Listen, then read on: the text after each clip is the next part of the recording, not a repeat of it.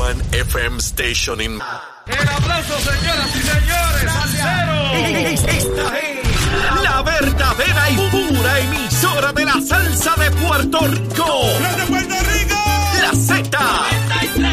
WZNTFM 93.7 San Juan, WZMTFM 93.3 Ponce y WIOB 97.5 Mayagüez. La que representa la salsa en la isla del encanto. De aquí para el mundo. A través de la aplicación La Música Z93. Tu, tu emisora nacional de la salsa. Buenos días Puerto Rico, buenos días América. Comienza Nación Z Nacional. Soy Leo Díaz y hoy es miércoles, miércoles 17 de agosto del año 2022. Contento como siempre de estar con ustedes. Tenemos el timbre por ahí, toca el timbre mi hermano que comienza la clase. Vamos, vamos a entrar al salón de clase como corresponde, seguro que sí. Mire, y antes de empezar la clase de hoy y quemar el cañaveral como corresponde, porque hay que enseñarle a esos muchachos quemar el cañaveral, seguro. Hablándole claro al pueblo. Nación Z Nacional, soy Leo Díaz. Buenos días a todos. Leo Díaz en Nación Z Nacional por la Z. Y ahí estamos en la pantalla de su televisor. Comienza, comienza con fuerza la quema del cañaveral para el día de hoy, a mitad de semana. Ya estamos a mitad del caminito, ya está sonando ya, está sonando el silbato, seguro que sí. Mire, bueno, vamos con el COVID. 384 personas hospitalizadas, seguimos ahí en este asunto de entre 350 y 400. Por ahí es que vamos. Así que con los cuidados de rigor, ya ustedes saben. ¿Quién va ahora? ¿Quién va? Ya lo están diciendo, ya lo están diciendo ahí. Algunos, eh, ¿verdad? Lo toman a broma, otros se revientan cuando yo digo esto, pero mire, para eso estoy aquí, a veces para hacer reír y a veces para hacer llorar. ¿Y qué voy a hacer? Luma, lumita, lumera, luma, lumita, lumera, tan buena que es la condena. Mire, a las 5 de la mañana, Luma, 1.679 abonados sin energía eléctrica, 1.679 de casi millón y medio, ¿sabe? Solo 1.679. Pero qué mala es Luma. Sí, sí, sí. Se supone que yo diga aquí que es mala. Se supone que yo diga aquí que, que es reventa. Cuando iba a comenzar el programa, verifiqué hace como 15 minutos y subió un chililín, un chililín, a 2.088. Pero miren la información que les tengo hoy. Mire, ahora mismo hay 2.142 de los compañeros que están allá eh, eh, en los controles. Esta es la tabla ahora mismo en televisión de 1.468.223, casi millón y medio, solamente están sin energía ahora, ahora, en este momento, 2.142, siendo la región de Bayamón la que más personas están o abonados sin energía, 798, pero tiene 216.000 y solamente 798 no tienen energía. Eso es Luma, Lumita, Lumera. Pero ahora quiero que me pongan en pantalla un tuit, un escrito que hizo en las redes sociales ayer. Jaramillín, Jaramillín, Jaramillo, mi amigo, mi hermano tan bueno que es.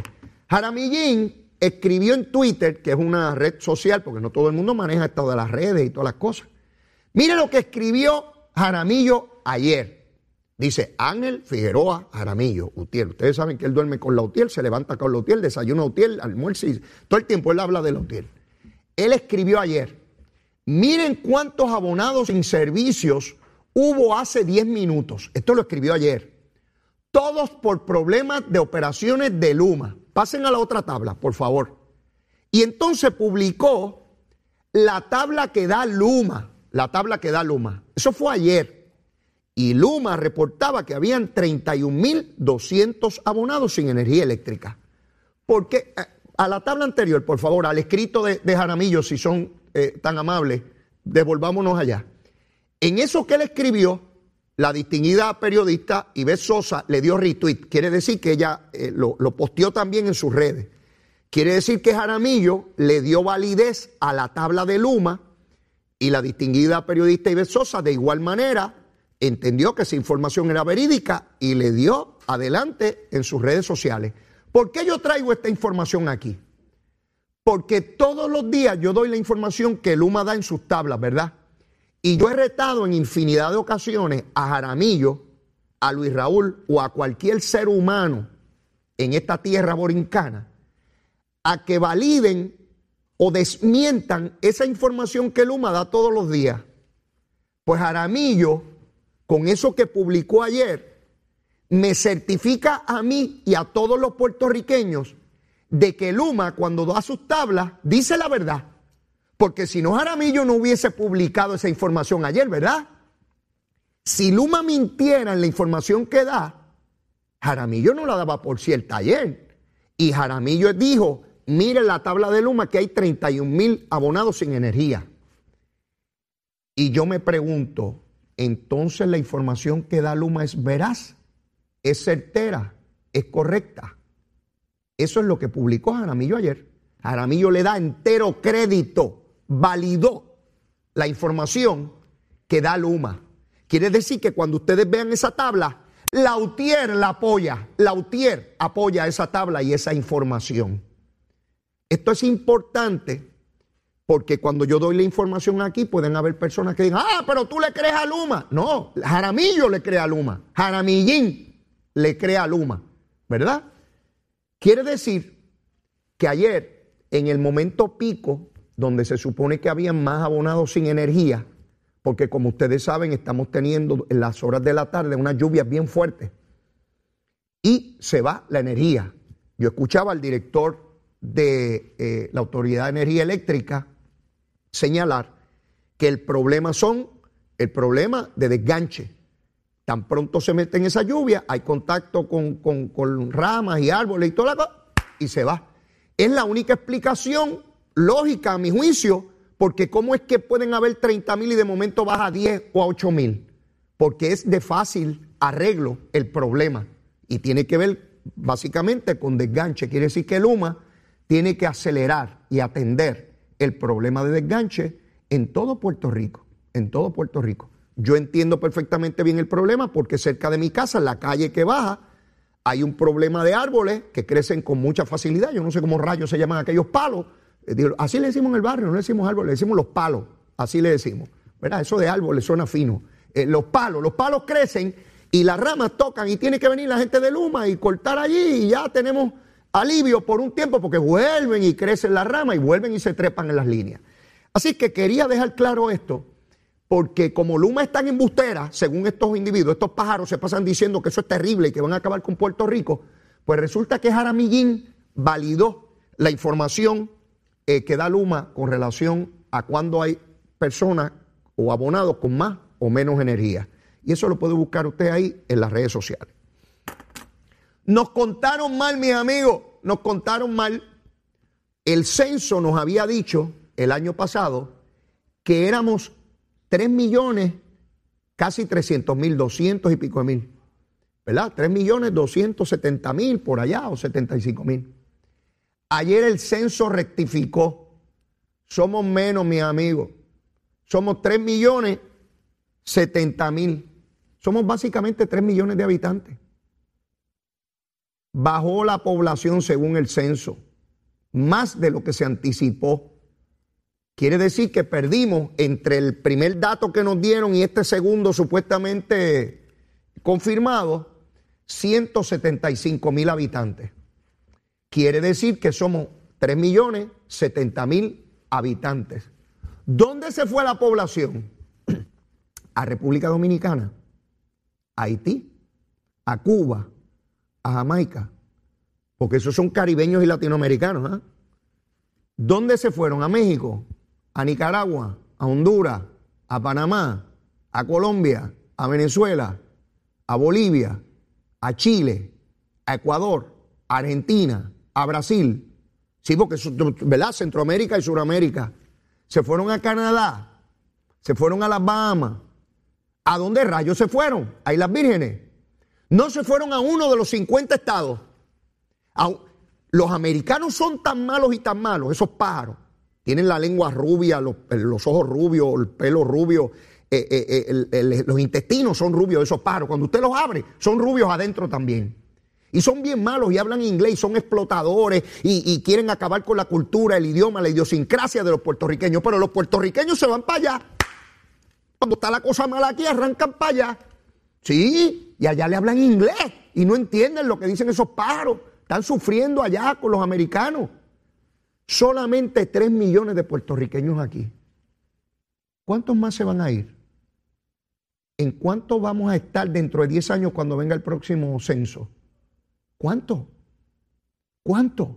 ¿Por qué se van donde los maltratan? Yo siempre me pregunto eso. Cuando me voy a acostar por la noche, yo digo, Dios mío, pero ¿por qué esa gente se va para allá que los maltratan? Dios mío. Sí, Nidia Velázquez está ya sufriendo. Gutiérrez, Gutiérrez, el independentista que vino y vivió aquí cerquita de Bayamón en Dorado y salió corriendo el pájaro ese para allá, para Chicago, se fue para allá a vivir y allá lo maltratan. Sí, pobre hombre. Alexandria Ocasio, por allá en vez de venir a vivir aquí a, Barranquita, que, buen clima que tiene. Sí, o, a San Juan, a Capetillo, allí donde yo me crié. Seguro, bien chévere. Pues no, tres millones nada más de puertorriqueños. Tres millones setenta mil para ser exacto. O por lo menos ese es el dato que da el censo. Ahí estamos en términos de, de población. Tengo que ir ya mismo a la pausa y luego de la misma voy a tener al secretario de Agricultura, Ramón González, porque quiero discutir con él un tema que tiene que ver con mucho de lo que vamos a discutir hoy. Ayer se dio publicidad, se anunció al pueblo de Puerto Rico una alianza público-privada importantísima.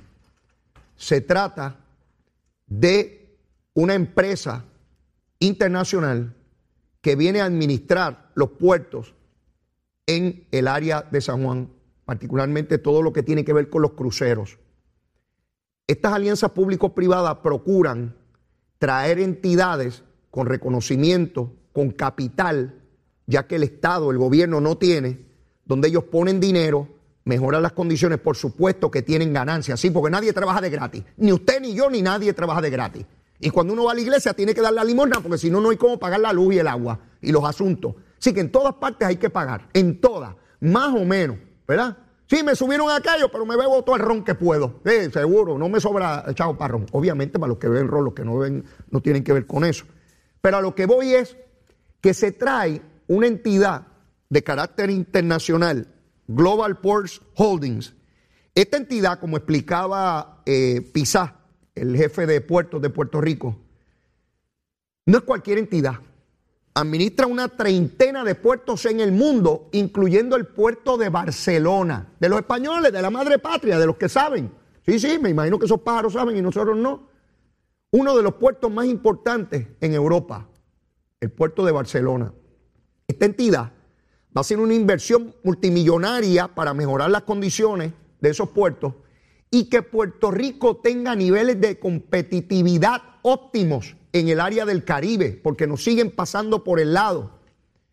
Y allá hay unos llorones diciendo que no se debe hacer eso. ¿Sí? Como en el Mato, el representante popular que anda de payaso por ahí bailando y brincando como un saltamonte, es un lagartijo culeco en los programas dando brincos. Pues ya está diciendo que eso no se debe hacer y le mandó una carta, creo, hasta las Naciones Unidas de que eso está mal. ¿Cómo nosotros podemos mejorar y hacer competitivo a Puerto Rico? Y vamos a hacer unos puertos de transbordo en Ponce, en Ceiba. No se hizo nada, porque todo el mundo a oponerse. Todo el mundo no, unos sectores que se dedican a oponerse, algunos por política, otros por elementos ideológicos. Y luego de la pausa yo quiero tener vía telefónica al secretario de Agricultura, porque el negociado de energía ha autorizado a unas entidades a crear eh, instalaciones de energía verde, energía renovable, energía de la que estamos buscando, más barata, accesible, de la que todo el mundo dice que necesitamos. Sin embargo, ya hay sectores oponiéndose a la ubicación de los mismos. Y el secretario de Agricultura juega un rol primordial en este esfuerzo porque él es la persona que puede autorizar la ubicación de estos proyectos en áreas que se identifican como agrícolas. Y tenemos que establecer un balance dónde se ponen, qué tipo de agricultura, cuánto se afecta, cuánto nos limitamos. Es una decisión colectiva como pueblo que tenemos que tomar todos los días, igual que la que tomamos usted y yo a nivel individual cuando decidimos nos vamos por esta carretera o nos vamos por la otra. ¿Compro un vehículo o no lo compro? ¿Compro una casa o no la compro? Siempre tiene un impacto sobre nuestras vidas, siempre tenemos que sacrificar un elemento. Y de igual manera los gobiernos y como sociedad tenemos que tomar determinaciones que nos llevan a sacrificar unas cosas por otras. Cada sociedad determina qué sacrifica y en qué tipo de nivel y, hasta dónde es aceptable. Pero luego de la... Que venimos bajando, mire, chévere, aceleradamente. Nación Z Nacional por la Z. Ahí está, ahí está el cañaveral cogiendo fuego a Tojendel. A Tojendel está, mire, ya no hay ardilla posible ni ratón ahí dentro. Ya salieron embalados. Tan pronto llega Leito Díaz a las 8 de la mañana, salen las ratas corriendo y las ardillas. No queda nada en el cañaveral. A eso me dedico, de lunes a viernes, de 8 a 10 de la mañana, aquí en Nación Z Nacional. Ya mismito tendremos al secretario de Agricultura en línea. Ah, sí, ya, ya lo tenemos. Eh, está con nosotros Ramón González, secretario de Agricultura de Puerto Rico. Secretario, buen día, ¿cómo está usted? Buen día, Leo. Muy bien a ti y a todo el público que nos escucha. Secretario, hace varios días quería tenerlo con nosotros por la siguiente situación. Todos sabemos el problema de energía que confrontamos en Puerto Rico, la necesidad y la urgencia que tenemos de movernos a energías renovables. Eh, el negociado de energía ha propuesto o ha autorizado ciertos proyectos ya en Puerto Rico. Algunos de ellos se ubicarían en lugares que son tierras agrícolas y ya hay sectores planteando que eso no se puede hacer, que no hay manera, que es incompatible, que sencillamente eso es absolutamente eh, eh, contradictorio y le echan la responsabilidad a usted de lidiar con ese asunto y que sencillamente no se apruebe ningún proyecto. Yo quisiera saber cuál es su opinión sobre este particular. Mira, gracias por la oportunidad, Leo, porque es un tema de mucha importancia, ¿verdad? Y, y verdaderamente si Puerto Rico quiere tener precios competitivos en, los costos de energía, la única forma de, de, lograrlo, ¿verdad? Es con la combinación de energía de fuentes renovables, eh, tales como las placas solares o molinos de viento, pero principalmente eh, fincas de placas solares.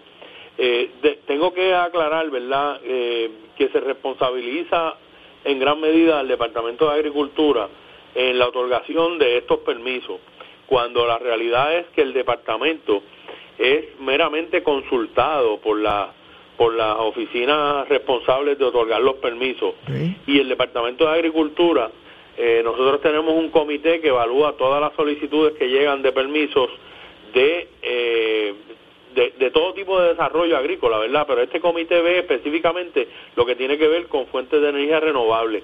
El departamento emite una opinión y hace recomendaciones, eh, pero más allá de eso no tiene ningún otro poder. El departamento no emite permiso, no veta proyectos. Así que nosotros en el departamento se emite una opinión, obviamente eh, tenemos que tener un balance, hay que crear un balance donde podamos coexistir, ¿verdad? En la medida que se puedan desarrollar proyectos combinados, donde hayan placas solares, eh, pues así se recomienda, ¿verdad?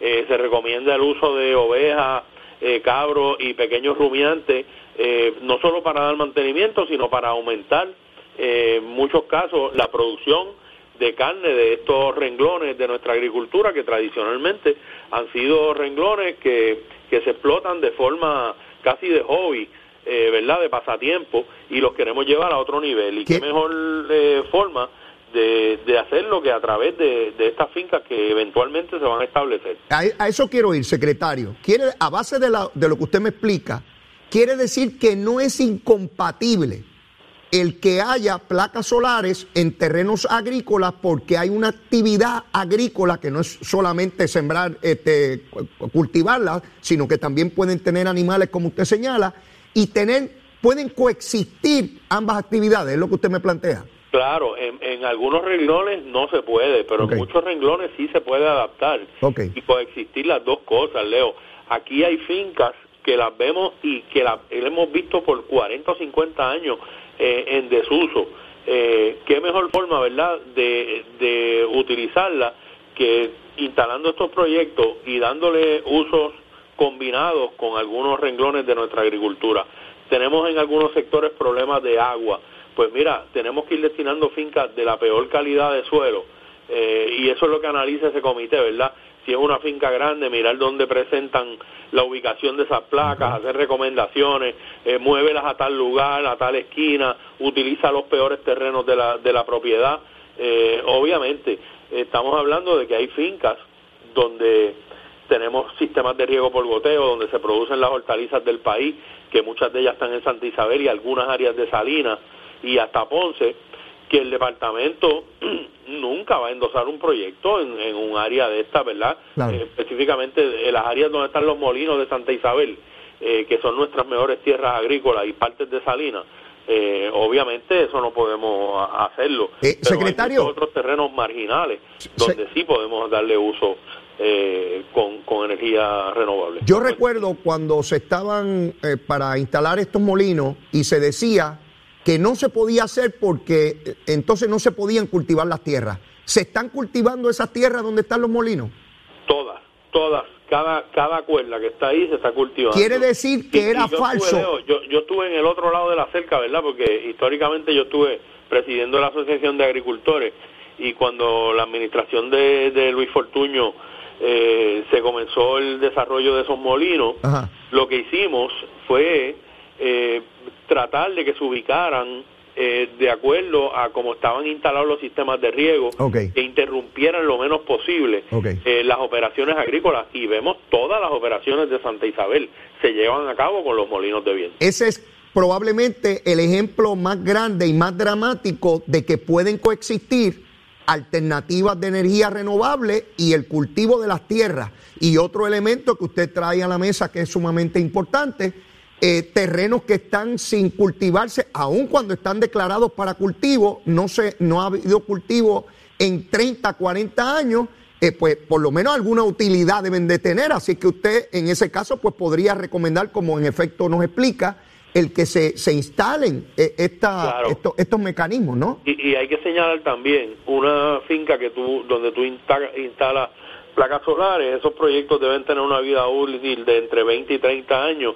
Si al cabo de los 30 años tú remueves esas placas solares, tienes tu finca intacta porque no hay impacto mayor al, al terreno, ¿verdad? Así que no es como construir una urbanización que tú destinaste ya ese predio de terreno al cemento, ¿verdad? Por, por ponerlo más dramático. O, algún eh, tipo de actividad que tenga contaminantes, como una farmacéutica o combustible que, que impacte el terreno de manera permanente. Definitivamente, lo que hacemos es prácticamente reservándolo para el futuro. Perfecto. Secretario, agradecido enormemente por su explicación. Era, era bien importante este asunto. Mucho éxito, secretario.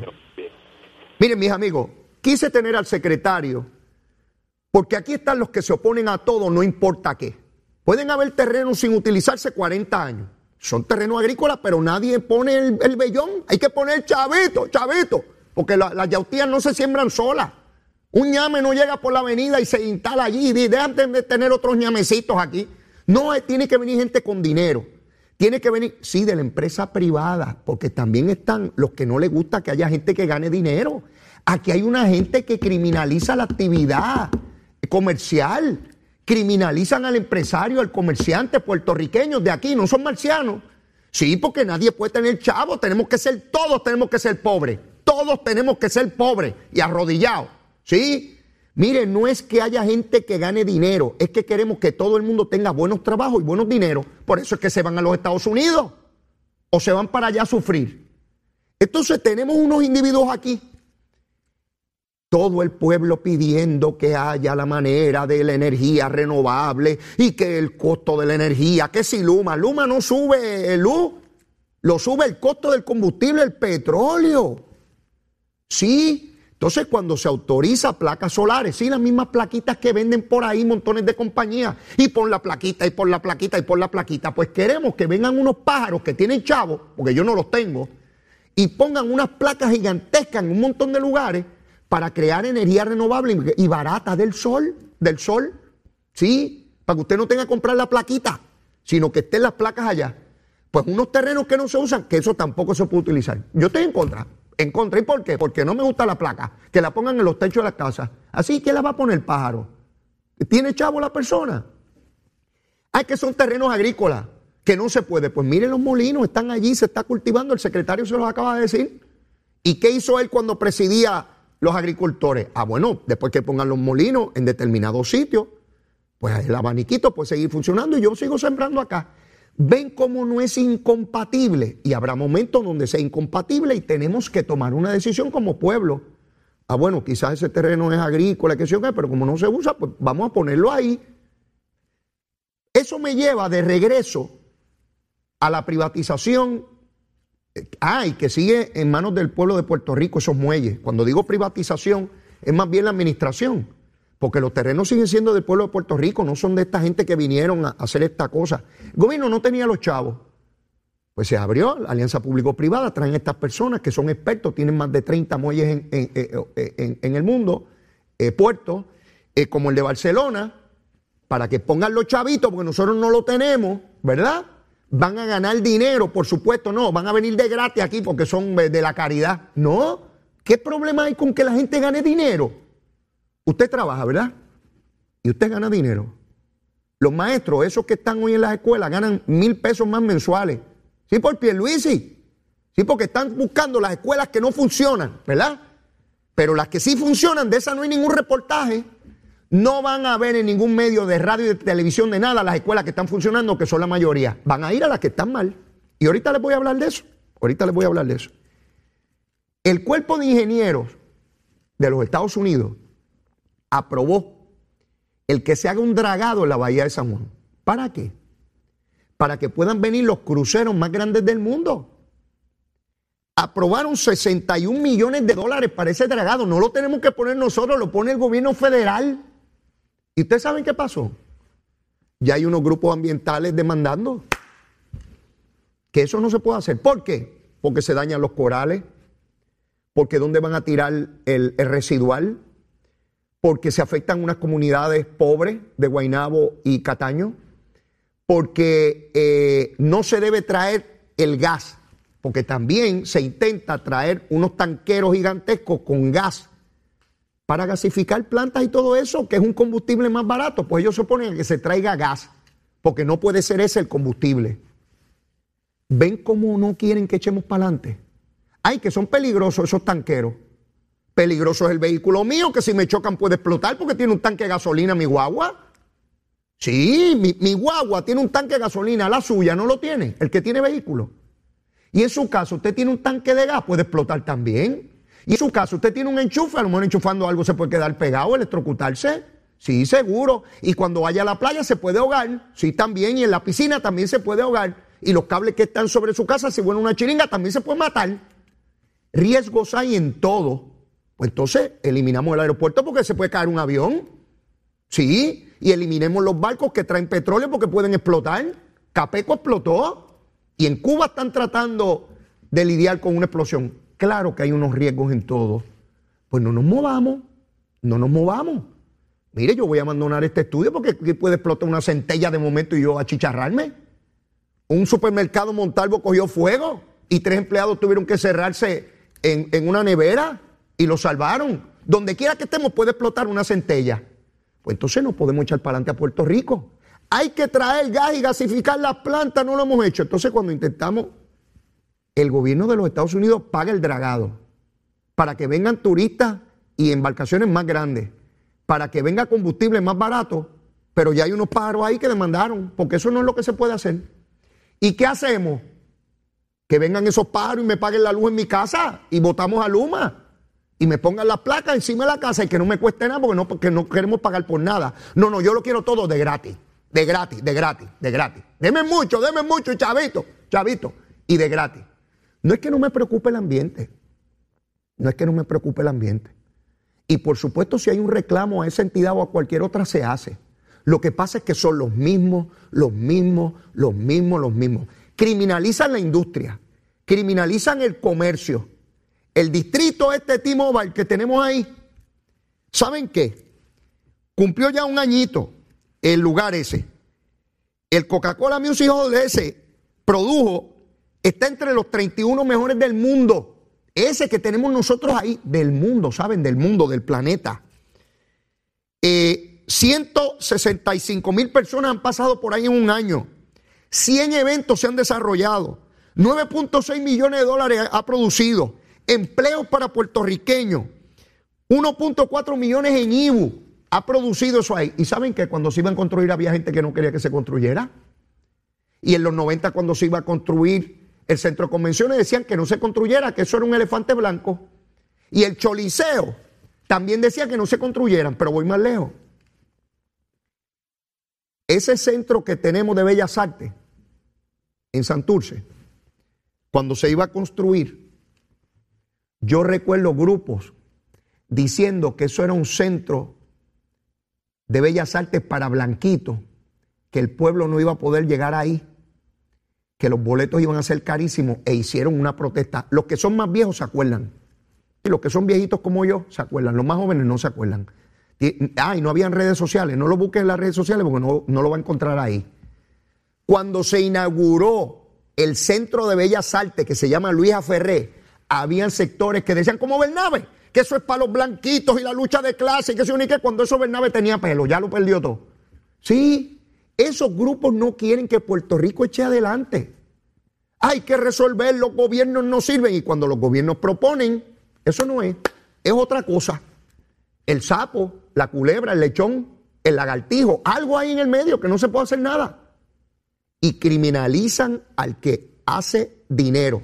Estuve, el empresario que construye cosas para los puertorriqueños, hay sectores tratando de criminalizarlo. Sí, el mismo que desarrolló ese distrito, donde van miles de personas, donde ahora el, sitio del jangueo es el distrito. Sí, el sitio, si no, pregunte, pregúntele a Carla Cristina si ese lugar es de jangueo o no. Sí, sí, a janguear todo el mundo para allá y nos encanta el sitio, precioso. Sí, pues fue un desarrollador puertorriqueño, ¿sabe? No es japonés ni, ni, ni, de Ucrania. pero hay que criminalizarlo porque hace chavo. Sí, pues se supone que él lo done todo a la gente, no porque él trae millonarios a Puerto Rico. Él no trae millonarios. Los millonarios vienen por una ley que lo facilita, él no hizo la ley. Ahora él construye cosas. Y los dueños de Plaza Las Américas y, y todo lo. Mire, ya quisiera yo que tuviéramos una clase empresarial más grande y más poderosa de la que tenemos lo que hacen es construir para que lleguen turistas a Puerto Rico, para que llegue inversión, para que llegue capital. Tenemos la mitad de la población que depende de la tarjeta de salud. Tenemos la mitad de la población que depende de la tarjeta de la familia. Yo no quiero que nadie dependa del gobierno. Yo quiero que la gente tenga buenos trabajos, buenos empleos, buenas oportunidades. Pero hay unos sectores que se van a oponer. Miren cómo se oponen a que se drague la bahía de San Juan para que lleguen embarcaciones más grandes turísticas y comerciales. Nos dan el dinero, nos aprueban los permisos y aún así se van a los tribunales para detener el proceso. Que se fastidie Puerto Rico, parece que es la, eh, el llamado, que se fastidie Puerto Rico. Que, que, necesitamos placas solares, pero que no se puedan construir las placas solares. Que las trae una empresa. No, esa empresa no puede venir. No queremos empresas, no queremos americanos, ni queremos húngaros, ni queremos este, eh, españoles, ni alemanes. ¿Qué es lo que queremos? Yo le hablo a la mayoría de ustedes, a los que tienen dos y tres trabajos, a los que tienen trabajo que todavía no ganan lo que quisieran o lo que necesitan, porque siempre uno quiere más, al menos lo que necesitan para vivir cómodamente y tener espacio para disfrutar la vida. Sí, esa tiene que ser la añoranza, pero hay gente que dice que no, que es que el gobierno nos quiere matar porque quiere cerrar las escuelas, que qué sé yo qué rayo. Sí, ahorita les voy a hablar de edificios públicos una entidad que para mí debe desaparecer ya, que debe desaparecer a través de los años. No funciona, no funciona. El dinero que tenía la Junta de Supervisión Fiscal, que tenía en efectivo, lo tuvieron que devolver, pero aún si lo hubiesen tenido, con toda probabilidad, habrían escuelas que no habrían funcionado porque estructuralmente no funciona. Y hemos repetido hasta el cansancio que si seguimos haciendo las cosas de la misma manera vamos a tener los mismos resultados. Y hoy todo el mundo y alcalde quieren escuelas que se uniquen. No todos los municipios pueden administrar escuelas. Una, más de 30% de los municipios no tienen chavos ni para pagar la nómina que tienen hoy día. Van a estar administrando escuelas ni de yerbando. No tienen ni un trimmer. Ni un trimmer tienen. Ni podrían tener lo que le den los chavos. No tienen la capacidad ni la infraestructura. Escucho al alcalde de Comerío que, grita como, como rayo uno de los más quebrados en Puerto Rico, no tiene chavos, pidiendo que le den escuela. No puede con lo que tiene hijo, con lo que estás cargando no puede. Lo que cargas te pesa mucho y vas a estar cargando otra cosa. Pero, pero es la politiquería, la politiquería. Fíjense cómo hoy el destaque es las escuelas que no abren por problemas, claro, seguro, pero la inmensa mayoría funciona. Esas no las van a ver en titulares. Tampoco les van a decir que los maestros ganan mil dólares más mensuales, doce mil dólares más. Eso no es. Esconde eso. Esconde eso, que lo importante es decir que estamos fastidiados y que Puerto Rico se está acabando. Mire, ya mismo llega Gabriel Rodríguez Aguiló desde las montañas de Ciales. Sabe quemar el cañaveral en la montaña y en el llano. Llévatela, chero.